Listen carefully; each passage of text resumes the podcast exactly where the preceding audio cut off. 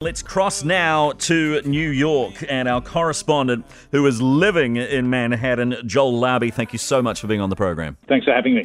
G'day, Joel. So, uh, China has sent over a thousand ventilators to uh, New York City. Uh, how's that news gone across?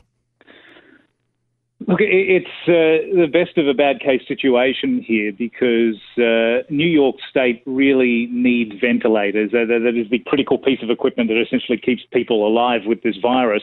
Uh, but there is a bit of a backstory to it because China, yes, they sent over a thousand ventilators, but uh, I'm sure your listeners are aware that there is a big ventilator shortage in the United States right now. And New York actually uh, went to the Chinese market to buy ventilators a few weeks ago.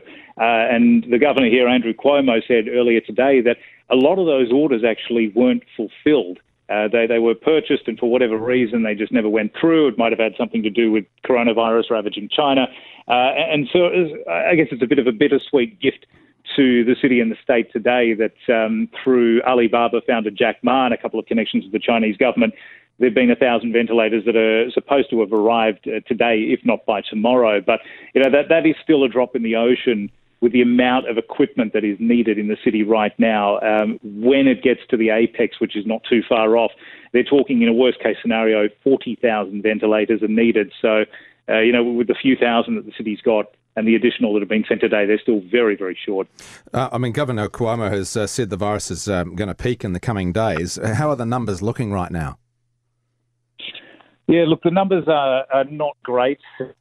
They're, um, if, if, I take you through the case numbers today, they're, they're just they, they go up and up. We've got 10,000 new cases in New York today, and three and a half thousand people have died from this virus so far. In, in New York today, it was actually the highest number of cases, new cases recorded, and the highest number of deaths in the 24 hour period recorded.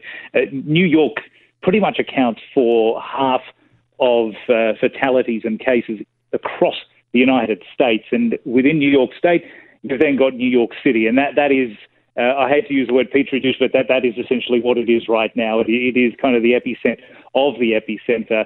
And uh, right now, we're still looking at, uh, you know, best case scenario, this, this apex is going to hit within the next uh, four to seven days, and, and hopefully in the next few weeks we get on the other side of that. But there's going to be a lot more devastation uh, before we, we finally see any light at the end of the tunnel.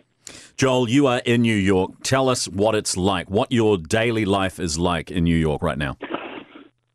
it's uh, pretty much sitting at home watching TV right now. Uh, that that has been my life, my wife's life for the last three weeks. We we actually decided to self isolate um, about three weeks ago, which was just before the I guess the, citywide lockdowns came into effect. Uh, but I can tell you, just it is a ghost town. Uh, you see people going out for walks every now and then for uh, you know half hour, an hour at most, but the streets are dead. Uh, I, have never heard it this quiet before. We've been in New York now for uh, the better part of eight or nine months. Unfortunately, our apartment building is actually above a hospital, and the only sounds that we're hearing, as haunting as they may be, are the sirens of ambulances that are rushing into the hospital. Uh, and and it, it is a very chilling reminder of what this city is going through right now. A pretty grim scene, and you've got your president, um, the President Trump, saying that there's going to be a lot of death. How is his rhetoric going across in New York? Yeah, look, he's not wrong. Uh, it is in step with uh, what Governor Cuomo is saying that uh, this week, and, and, this is not just from the president, but from uh, the health officials as well that have been kind of guiding the coronavirus response, this week and next week are, are really going to be uh, the, the ugly and most critical weeks for both New York and all of the United States. This is where uh, the states that have the most cases are going to start to see that apex where we get uh, to kind of the top of the mountain. Uh, that, that's where the hospitals are going to be at their most stretched, the, the most number of patients, the most number of fatalities. Uh, and, and so the president is not wrong in, in kind of bracing the nation for that. At the same time, though, he is still uh, you know, pushing that line of wanting to get the economy back on track sooner rather than later.